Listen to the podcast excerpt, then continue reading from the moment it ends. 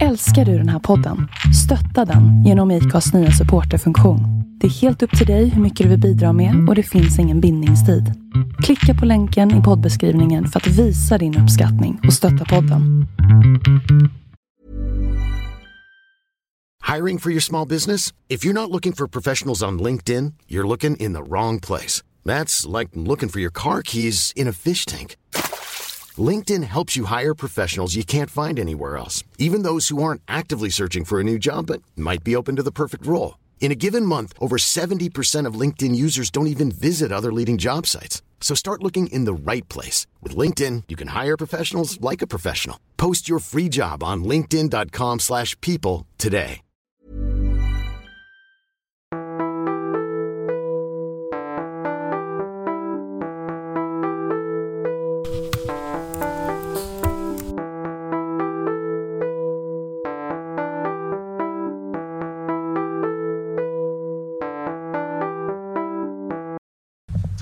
God eftermiddag Peder. God eftermiddag själv. Vilket härligt eh, grått blött väder vi har idag. Ja, det är som att eh, lampan tändes aldrig idag riktigt. Nej. Jag skulle säga det, vid dagens inspelning så finns det två saker ni kan höra i bakgrunden. Antingen så är det hällregnet mot fönsterbrädan. Eh, fönsterblecket heter det kanske. Eller så är det våran robotdammsugare Carl Nils som går här eh, från rum till rum i bakgrunden och susar lite. Jaha. Ska du inte gå och skjuta honom? Absolut inte, han var dyr. Ja, jag kan tänka mig det. Och nu ser jag dig där du sitter framför en mycket dekorativ grå tapet med vita blomster på. Det är i min dotters rum. Jag har stängt in mig här för att vara så långt ifrån Carl Nils som möjligt. Mm, Vi är emellan eh, två städerskor. Mhm, då får Nils göra sitt jobb. Carl Nils, han går här. Den kinesiska robotdammsugaren. Mm. Ja, så kan det gå. Den är förträfflig. Du, ehm, Olof, idag hade väl vi tänkt att vi skulle snacka mat för hela slanten? Vi tänkte det. Jag avslutade ju förra avsnittet med att komma in på Mårten Gås eftersom du är skåning numera. Och jag tänker att det är nästan en helig mattradition och en Mm. del på året med Ja, det gåsamiddagen där nere. Så då kör vi mat i alla former, trad- mattraditioner. Jag känner på mig att du kommer ha lite historiska anekdoter och, och berättelser. För att sen komma in på då det som stundar snart då, det vill säga julmaten, den allra heligaste av mat. För mig i alla fall. Mm.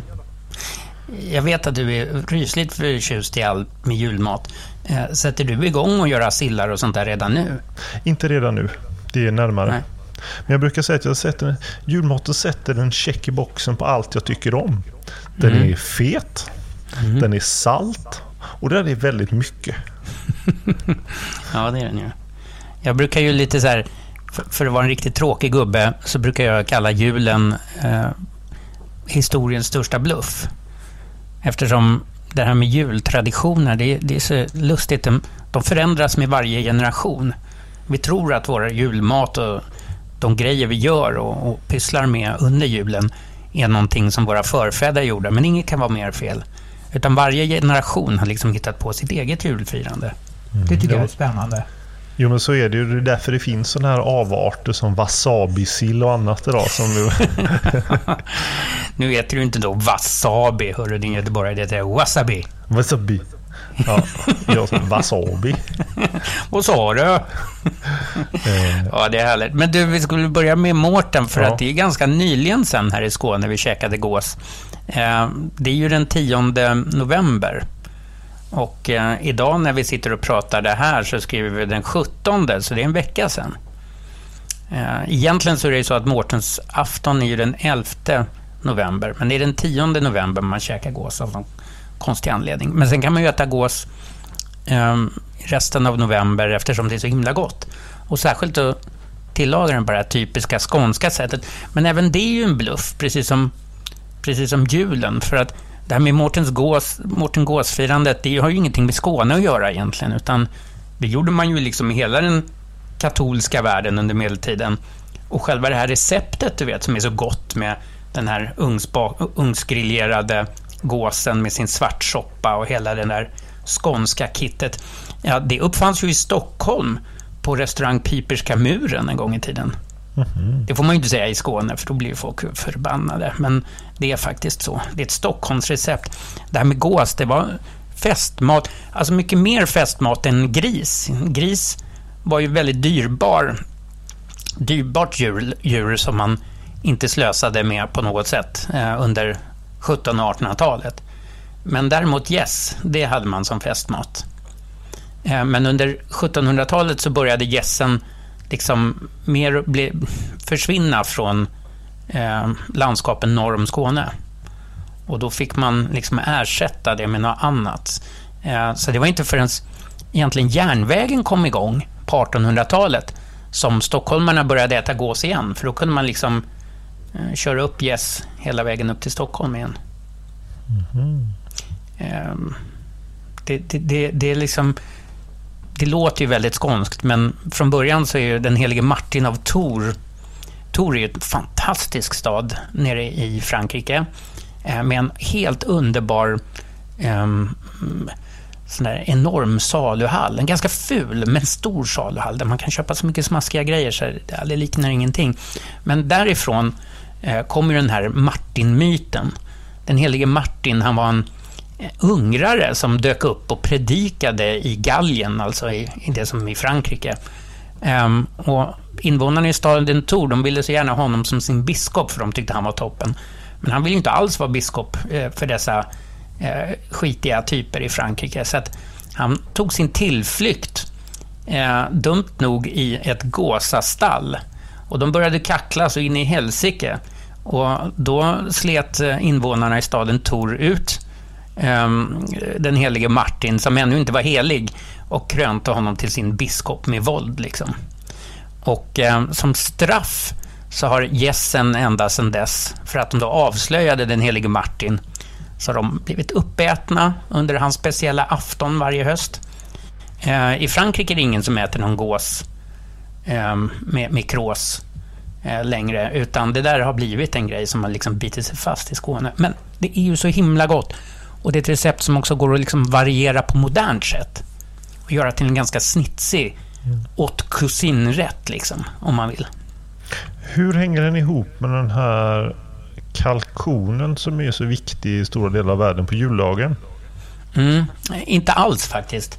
Därför att kalkonen är ju ett amerikanskt djur. Före, mm. eh, före upptäckterna liksom västerut så var det väldigt mycket mat som vi tar för givet idag, som inte fanns i, eh, i Europa, men som kom i och med världsomseglingarna och upptäckarlustan.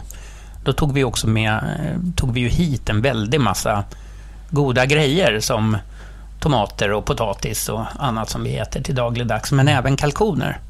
Kalkonen var ju liksom ett eh, amerikanskt djur. Eh, och de första amerikanska eh, in, nybyggarna, de hade ju kalkon som festmat. Liksom. Och därför har det blivit Thanksgiving när man liksom tackar sina gamla förfäder för att de hittade denna ljuvliga kontinent. Mm. Så käkar man ju då kontinentens egen motsvarighet till en fet gås, vilket blir då en fet kalkon. Men jag tycker att kalkon, det är ju, det är ju inte mycket att ha i jämförelse med gås. Alltså. Den är lite torrare. Torrt och tråkigt och smakar inte så mycket. Men en gås, det är svårt att misslyckas med en gås. Det gäller bara att ha en väldigt stor ugn. Det är det. Det osar ju väldigt mycket när fettet ja. droppar. Och... Något så in i helsike. Men vad jag alltid gör, jag sätter ett tråg under mm. och så samlar jag upp allt det där goda fettet. Det, det ska bli såsen sen. Ja, men det går inte att använda allt för att det blir så fruktansvärt fett. Man kan bara ta lite av det. Men däremot själva gåsfettet är så otroligt bra. Du som är en stor potatiskäkare, alltså steka potatis i gåsister. Mm. Det finns inget bättre sätt. Ja, jag håller det helt blir så jäkla gott. Fantastiskt. Mm. Och efter Mårten Gås, då blir ju nästa mattradition eh, för säsongen. Det måste ju bli julen då som är den stora. Mm, ja. Vi har ju petat in någonting mitt emellan och det är också en resten av en medeltida tradition, nämligen Sankta Lucias eh, firande. Som ju ingen firar nere på den katolska kontinenten sedan många hundra år, men som bet sig kvar här. Men då har man då- väl egentligen, vad har man som är specifikt för Santa Lucia? Det är svårt att se att de hade skumtomtar och pepparkakor och glögg nere på... Nej, alltså det är inte förbundet med någon speciell typ av mat. Utan det är ju bara liksom eh, lussegången som var traditionen. Men när kaffet kom till Sverige och blev liksom mer och mer... mm, Det blev liksom billigare så att liksom folk i stugorna kunde dricka kaffe. Det skedde ju omkring år 1800 kan man säga. Eh, det gick det från lyxdryck till folkdryck. Och då blev det ju så att eh, det blev ju trevligt på sådär i ottan att dricka en klunk kaffe. Men det som är tillbehör, du vet lussebullarna och eh, eh, pepparkakorna, de har en väldigt gammal tradition som inte egentligen har med julen att göra. Men det var Eh, två tyska bagare i Stockholm på 1500-talet, far och son, som höll till på Östermalm i de kvarter som än idag kallas för Tyskbagarbergen. Man undrar vad det har med Tyskland och bagare och berg att göra, för det finns ju inga berg, men de sprängde man ju bort med Nobels fantastiska dynamit. Och så var de ju tyskar och så bodde de i de här Tyskbagarbergen. Och jag kommer inte ihåg vilken, om det var far eller son, men den ena uppfann ehm, lussebullen, som ju inte hette lussebulle på den tiden. Och den andra uppfann pepparkakan. Men ska man säga uppfann, det var ju tyska traditioner.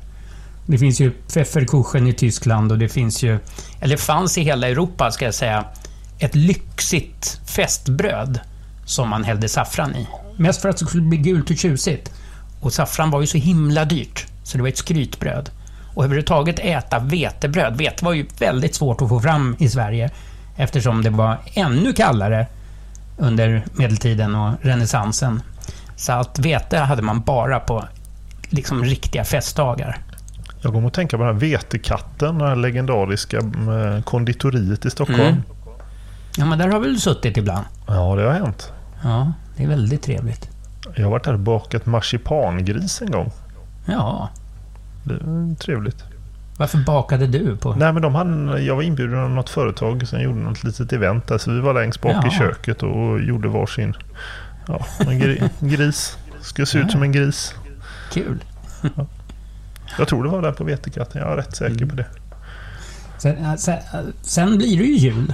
Men om man tittar då historiskt sett så det där med julmaten. Det är ju liksom lite knasigt därför att vi äter julmat på julafton. Eh, men förr i världen, alltså under den katolska tiden, så då var det ju fasta på julafton. Så man åt inte kött överhuvudtaget. Eh, så tänk vad tråkigt julbordet skulle se ut om vi tog bort allt som var gjort av kött. Ja, nåja. Vilken är din favorit på julbordet? Oj, Uh, nu... Jag har många favoriter. Det här tycker jag är intressant. Jag ska ställa samma fråga till dig sen. För jag har en teori att det finns mycket regionala specialiteter som smyger sig in eh, beroende på vart i Sverige man bor. Sen finns det vissa gemensamma nämnare som finns på de flesta julborden tror jag. Men jag tänker mig helheten. Så som jag är uppvuxen, ofta så firar vi jul på landet. Eh, där Mhm. min mormor var sammankallande. Och den som stod för hela kalaset. Och hon var ju av den gamla skolan, är av den gamla skolan. Så att eh, matlagning är otroligt viktig. Och jag har aldrig sett henne själv sitta ner och äta på julafton. Hon det servar där alla andra. igen. Hon sprang med förkläde fram och tillbaka med rätt efter rätt. Och det här var ju i Bohuslän då, på eh, landet. Och någonstans är det ju de här klassikerna eh, på ett stort Fanny och Alexander-liknande eh, julbord med, där man börjar med eh, det varma. Där man vill Mm. ha det som klassikern revbensspjäll, eh, prinskorven, eh, en ljummen grillerad skinka med senap, eh, köttbullarna och, och ja, någon paté. Eh, Mm. Och sen så lite Jansson och kokt potatis. Och Mm. inte att förglömma eh, både rödkål, långkål, grönkål. Mm. Och grönkålen ska vara ljummen och med mycket grädde och en del av skinkspadet i. Mm. Min grönkål är väldigt bra. Det, grönkål är nästan en av mina favoriter på den gräddstuvade. Ja, på- samma här. Men jag brukar köra det under hela vintern. Ja, ja det, det är Det är så så nyttigt. himla nyttigt och gott. Mm. Sen så gjorde alltid, eller gör eh, mormor alltid eh, någon form av ja, skinktoppar i skarpsås. Det kan vara lite lokalt, tror jag. Det har jag aldrig hört talas om. Nej, det är liksom små bollar av skinka som håller ihop av någonting och så ligger de i den här majonnäsbaserade såsen Mhm. eh, som, som då är lite skarp. Eh, så det var det. Och sen är det ju såklart sillen i alla dess former. Mm. Eh, det ska självklart vara matjes och sen så några klara. Eh, någon fransk löksill och sen lite krämiga. Olika goda. Men Mm. Hur många då- brukar du göra? Eh, Jag gör väldigt sällan, men just när det kommer... Annars så, så är ju matlagning min grej tycker jag här hemma. Jag lagar mycket. Men just sillar lägger min fru in. Mhm. Och numera de sista många, senaste åren så firar vi här hemma hos oss. Och min svägerska är en fena på sillar. Så hon brukar ha med en fem, sex stycken som hon har Mm. lagt in. Oj. Så att vi brukar ha uppåt en sju, åtta skulle jag säga. På julbordet. Vilken lyx. Och sen en gubbröra som jag gör, för den är jag väldigt förtjust i. Mhm. Och sen så kommer laxen i lite olika former. Varmlökt, kallrökt, gravad. Och sen kommer ett regionalt inslag in som vi inte har så mycket längre. Mm. Och det är ju ålen som historiskt sett har förekommit på julbordet men som numera inte äts lika ofta. Den är ju utrotningshotad. Man ska Mm. väl kanske inte äta den, eh, tycker inte jag. Och den är svår att få tag på. Sen finns det ju vissa, du pratade om det Peder när vi pratade, att det finns några med tillstånd och så fiskare i Skåne som har det. Mm. Jag är inte så insatt i läget. Ja, ålaläget. Eh, jo, det är ju så att eh, ålen är ju inte bara utrotningshotad i Sverige, utan det är ju liksom i hela världen. Mycket av det, det har ju massor av olika förklaringar. Eh, våra eh, vattenkraftverk till exempel, de kraftiga eh, liksom miljöförstöringsproblemen. Eh, men sen är det också världsmarknadens omättliga hunger efter fisk och särskilt då i Asien där man äter ålar i alla dess stadier. Vet, en ål går ju igenom olika stadier i sitt långa liv och under ett tidigt stadium när de är så kallade glasålar så sägs de ju vara en stor delikatess framförallt i Asien. Så det går åt oerhört mycket ål på världsmarknaden. Så därför ska man ju liksom se till att byta ut ålen mot någonting som inte är, inte är så pass eh, utrotningshotat. Ehm, men det finns dock några ålfiskare längs med ostkusten som fortfarande har tillstånd för ett väldigt begränsat uttag av ål. Och det anser man inte ska liksom, försvåra för ålen, men ja, jag vet inte riktigt. Jag tycker det nog är bäst att avstå. Även om det är fasligt gott. Då slår jag ett slag för den folkligaste av folkliga Göteborgsfiskar. Den rökta makrillen. Mm. Det är ju jättegott. Jag har en rolig en historia annan- där om den en gång när jag skulle när jag och Sofia bodde i stan och jag gick bort till Olskrokstorget. Eh, För där låg det tre fiskbilar på den tiden. Så skulle jag köpa eh, havskatt. Eller nej, det var nog eh, marulk. Ja, jag kommer inte ihåg. Mm. Så frågade jag efter det. Tittade den här eh, fiskhandlaren i bilen på mig. Så, Du grabben, det här är Olskrokstorget. Här säljer vi makrill. Men makrill är så gott. Även böckling är ju väldigt gott. Och det är en sån där väldigt traditionell grej när vi snackar då liksom svenska traditioner och jultraditioner, vad man åt förr. För att sill eh, var ju... Eh, alltså sillen har ju gått till i olika tidsperioder. Eh, I enorma antal. Eh, och sill har varit en stor exportprodukt från Sverige. Men innan vi hade liksom innan vi hade saltsill. Alltså det var ju Hansan som sålde salt. Eh, innan dess var man ju, liksom under medeltiden och innan Hansan satte igång, så var man ju tvungen att liksom få fisken att hålla om man inte åt den färsk. Och då var ju röka väldigt effektivt. Så man åt ju väldigt mycket rökt mat överhuvudtaget, men sill rökt blir ju böckling.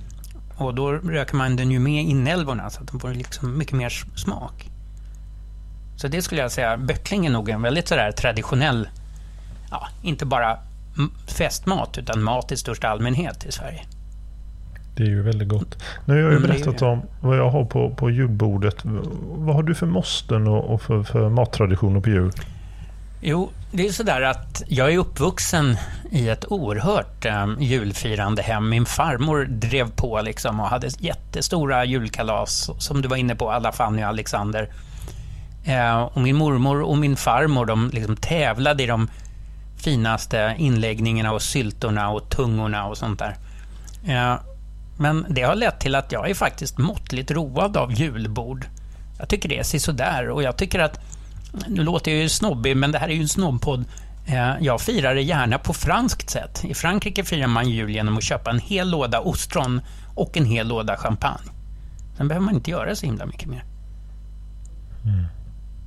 Men visst, jag älskar ju sill, men, eh, men jag, jag käkar sill året runt. Det är min standard, standardlunch.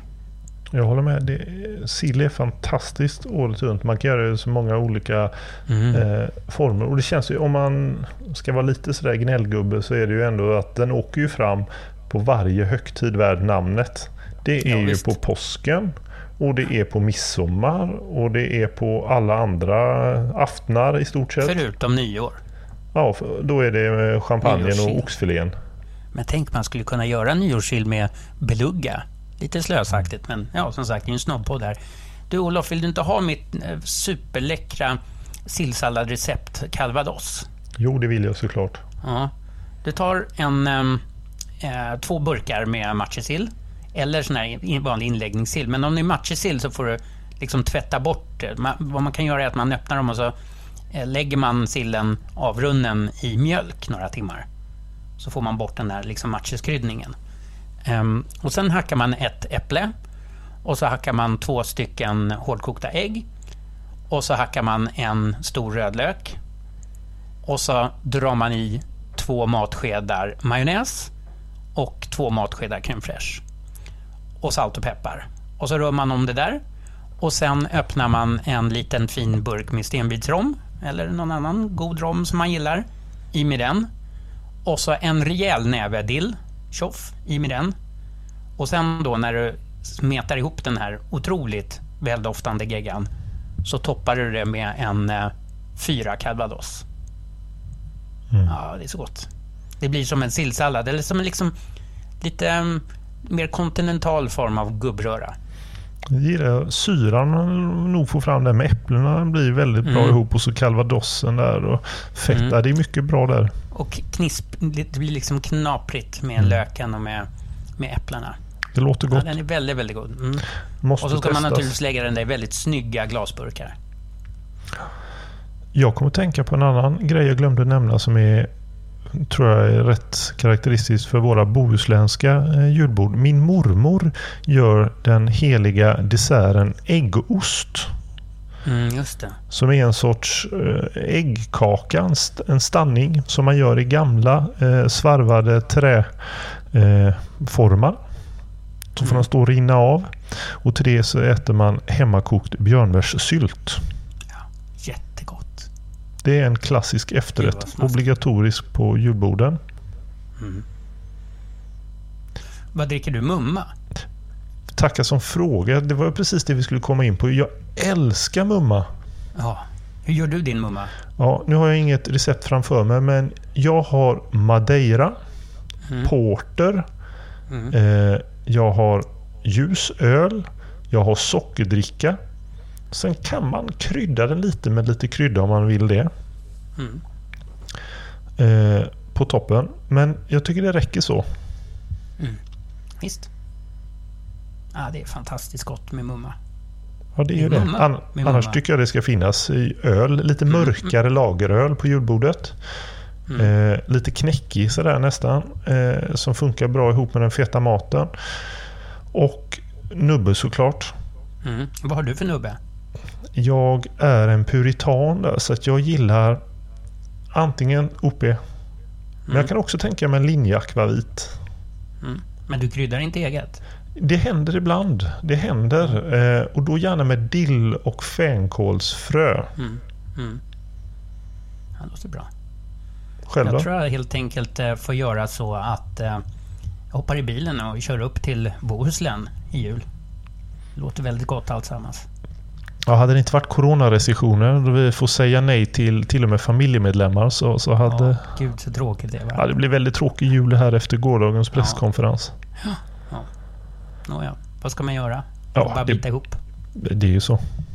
Mm. Det är, vad är det de säger? Efter regnet kommer solsken. ja. Det är ju en dag imorgon också. Men du, har du, eftersom detta är en snobbpodd, har du ingenting riktigt snobbigt och dyrt och, och, och Ja, men om man bara ska prata om en lyxig sak, eh, sådär, så- förutom det vulgära i mängden, så är det ju kanske när vi tar ett glas champagne där mellan lunchen och middagen och eh, Mm. gästerna kommer och vi har lite förrätt med tilltugg Mm. och då kan det gärna bli en liten aptitretare med Kalixlöjrom på. Åh, vad härligt. Det låter Det- godare än alltsammans, tycker jag. Ja, Eh, Det där med, du sa ju att mängden och folkligheten. Eh, det är ju så att vår julmat är liksom bara rester av eh, 1500 och 1600-talets festmat. Det var ju liksom den typen av kryddningar och den typen av ingredienser man hade när det var kalas på 1500 och 1600-talet eh, i överklassen. Sen liksom ärvdes det där ner i bondeklassen och blev kvar på vischan och eh, blev kvar då på alla våra högtider. Men förr hade man ju liknande mat på alla årets festligheter. Och det kan man ju säga att påsk och midsommar och julmat skiljer sig inte sådär jättemycket från varandra. Men förr i världen var det detsamma. Det enda som egentligen var julmat förr i världen, det var ju grisfötter, syltade grisfötter, en, en väldigt gammal tradition. Och så var det lutfisk. Den är ju extremt viktig för oss här på västkusten. Eh, och framförallt min familj på mammas och pappas sida kommer ju uppifrån fiskesamhällena här på kusten. Och där på Mollösund, där pappa kommer ifrån, som är en liten idyllisk fiskepärla på, på Orust. Där Mm. levde man ju av att fiska långa då Mm. som spändes upp ute på kobbarna ute på, på de små öarna där och som blev nästan saltade av vinden. Nästan Mm. i stort sett. Det blåste där. Men, Man- men det måste de väl du trots din ungdom komma ihåg? Ja, oh ja. Det, Ja. det fanns fortfarande när jag var liten. Eh, så fanns Ja. det fortfarande, även om det var på avvecklingsfasen. Men vi, vi såg absolut eh, torkade långa som, som stod ute på Mm. de här uppspända träställningarna. Och sen så eh, lutar man ju den själv då genom att lägga den i blöt. Och så långt tillbaka jag kan minnas så hade min mormor alltid en tunna i garaget. där hon under hösten lutade en långa som man skulle ha på juldagen. Mm. Och då är det ju med de här klassiska tillbehören kokt potatis, bechamelsås och senap. Mm. Och där kom det in en väldigt trevlig tradition som, som började när jag träffade min hustru eh, för många år sedan. Eh, hennes far har också en nära relation till just lutfisken och han var väldigt noga med på juldagen att han skulle göra senapen själv på gammalt vis. Han hade en kanonkula och ett eh, kärl där han då rullade kanonkulan eh, på senapsfrön och vatten och kryddning och gjorde egen senap. Det blir godast så. Så den var verkligen färsk senapen. Mm. Ja, jag gör min morsas kryddning, men då använder jag Kullmans pulver. Mm. Den är ju bra tryck i. Verkligen. Mm. men så men sen jag kan jag också att jag- rekommendera eh, Apoteket kommer ju faktiskt varje år med sin egen julsenap. Jättegod. De där är ju fantastiska. Mycket bra. Sen ska jag väl helt ärligt säga att jag inte tycker att lutfisken ger mig väl inte så jättemycket en gastronomisk upplevelse. Utan det är mer traditioner man går igång på. Mm. Men det är ju häftigt för det är ju faktiskt en av få traditioner som har med julen att göra som faktiskt är gammal. Eh, jag menar, vi kan ju klura ut att wasabi-sillen och Kalle Anka och eh, Coca-Cola och allt det där är sentida uppfinningar. Men några få saker eh, är ju faktiskt riktigt gamla. Och det äldsta är väl lutfisken som vi har med katolska kyrkan att göra och vår långa fastetid. För det, det var ju fastemat. Eh, så det är ju liksom en, en typ av religiöst förknippad maträtt. Som nu... Jag tror väl tyvärr så är det väl så att lutfisken är på utgång. Eh, som vi sa i inledningen så varje generation har ju sin jul. Och saker som är bökiga att ehm, tillaga och liksom kräver lite extra eftertanke och som kanske när man liksom riktigt smakar inte är sådär jättegott kanske. Eh, de försvinner nog. Så jag tror att 90-talister har nog varken lutfisk eller tunga eller, eller pressylta på sina julbord. Högst troligt inte. Men jag tänker när vi ändå pratar snobbism som du var inne på. Det här med, om man får säga att julmaten är ju, det är ju rätt mycket husmanskost som man bara äter i stor mängd. Och, och när det kommer till mat så tycker jag att det blir någon sorts omvänd snobbism där att liksom överklassen, om man får generalisera grovt, så den erfarenheten jag har är att året runt, de är ju väldigt glada i den här vanliga svenska husmanskosten. Mm, Om vi pratar här hot cuisine, puttinuttet och liksom eh, de här riktigt fermenterade svåra Ja. dyra rätterna på restauranger som serverar 17 eh, olika det, det, är små ju tallrikar. det är ju egentligen för parvenyer och uppkomlingar. Det är ju Och det. och Det är ju käka sådana för, små saker som ryker och puffar. det är ju för de rikisarna som bor i stan oftast. Ja. Men de som, som har liksom riktigt... eh, ri- den riktiga snobben, han äter ju stångkorv och, och dillkött. Liksom. Ja, Och åker man in till stan så går man till ett ställe som serverar laxpudding eller... Ja, eller en väldigt bra stekt strömming Ja, med lingon. Mm, så är det allt. så någonstans så, så, så blir det liksom det här tvärtom. Ungefär som vi pratade om att en riktig snobb jagar ju inte i tweed.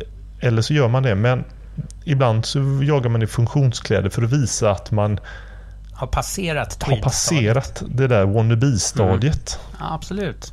Så är det. Och det blir lite samma med husmanskosten också. Jag Mm. älskar ju restauranger som alltid serverar någon eh, typ, att du kan få en SOS, en gubbröra, någon vit fisk med, med eh, skirat smör och liksom stadiga tillbehör. Mm. Det är ju det är den maten som är god. Ja, kanske är det då. Nu, nu låter vi riktigt gubbiga, men vi är ju gubbar. Vi är Ja, en snobbgubbepodd. Och jag blir ändå yngre med åren tycker jag. Jag är lite, jag har sagt det tidigare, som han Benjamin Button som, som föds som gammal och dör ung. Ja. Jag skulle förklara det för någon som gick i skolan och inte kom ihåg mig. Så sa jag, men liksom, jag var ju 50 år redan när jag var 14 för jag hade ju slipover på högstadiet. ja, Så, när, that makes two of us. ja, så jag är betydligt poppigare nu än vad jag var då tycker jag. Ja. ja, det är jag med. Jag går ju till med jeans ibland. Ja, och du kallar det för jeans och inte blåbyxor som jag har en del bekanta som fortfarande gör. Ja. Eller jeans. Mm. Men på tal om att vara lillgammal. Jag har ju alltså en bekant som inte säger taxichaufför utan säger körkar. Det är kanske lite, eh, lite effektsökeri. Ja, jag vet inte. Men ju det säga- här är en person som jag inte gör sig till utan som bara är.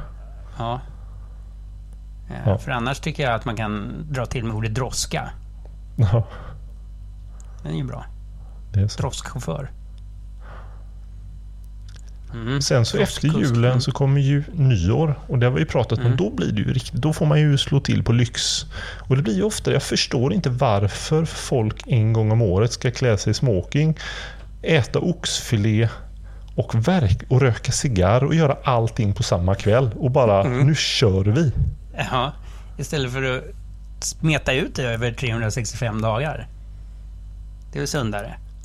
Ja, det är kanske inte är sunt i och för sig men det känns någonstans bara uppskattar man man verkligen går all in och bara kör allt vid ett tillfälle. Mm. Och då åker eh, de där eh, eh, massydda, jättefula polyestersmokingarna fram. Och magjördlarna och de färdigknutna propellrarna. Ja, fast samtidigt tror jag det, det kan glädja dig för att det är väl ett av de få tillfällena då gemene man faktiskt ofta går i skor inne. Det är Ja. väl kanske på nyårsafton. Ja, det är sant. För smoking och strumplästen, ja, men det, det, det funkar bara inte. Så, jag tänker att eh, din direkta avsky för att gå barfota inomhus. eh, Nyår tror jag de, väldigt många i alla fall säga, har, har skor på barfota sig. är väl okej liksom. Om man är lite hippieaktig. Men, men gå i strumplästen. Det är det jag vänder mig mot.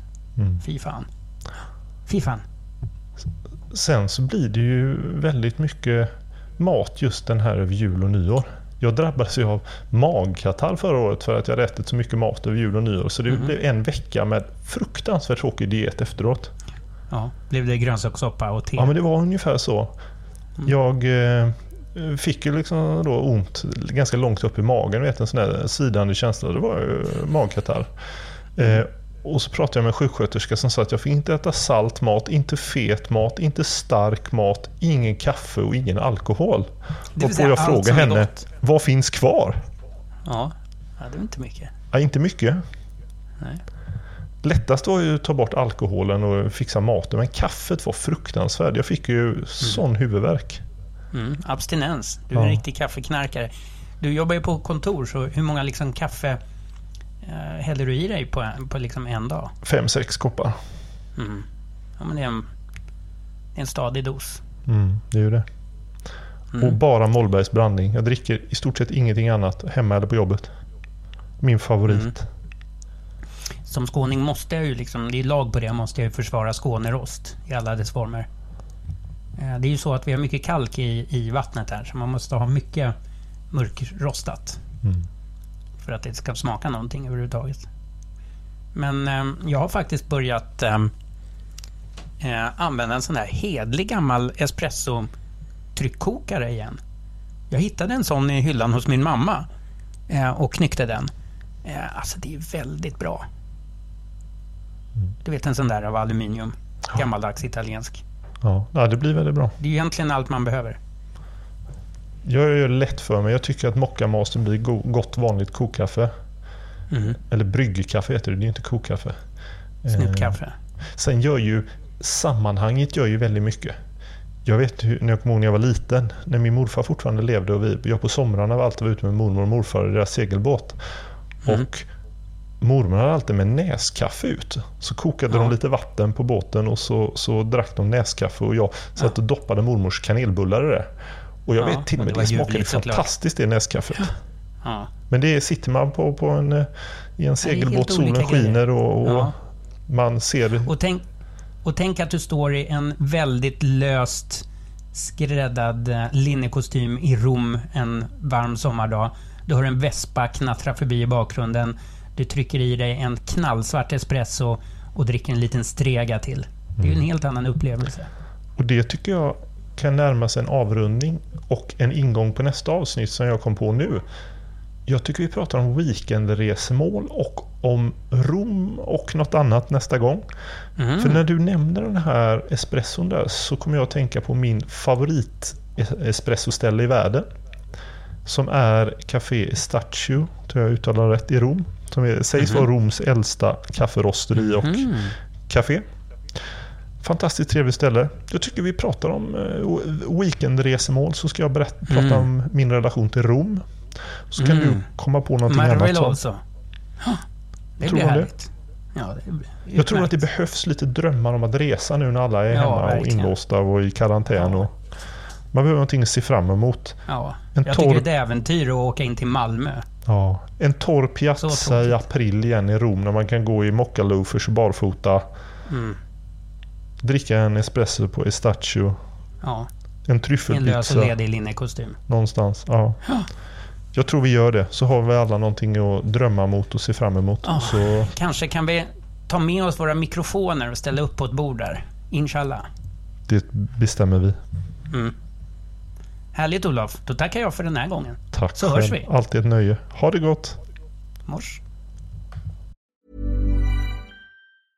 Mom deserves the best, and there's no better place to shop for Mother's Day than Whole Foods Market. They're your destination for unbeatable savings, from premium gifts to show-stopping flowers and irresistible desserts. Start by saving 33% with Prime on all body care and candles. Then get a 15-stem bunch of tulips for just $9.99 each with Prime. Round out Mom's menu with festive rosé, irresistible berry chantilly cake, and more special treats. Come celebrate Mother's Day at Whole Foods Market.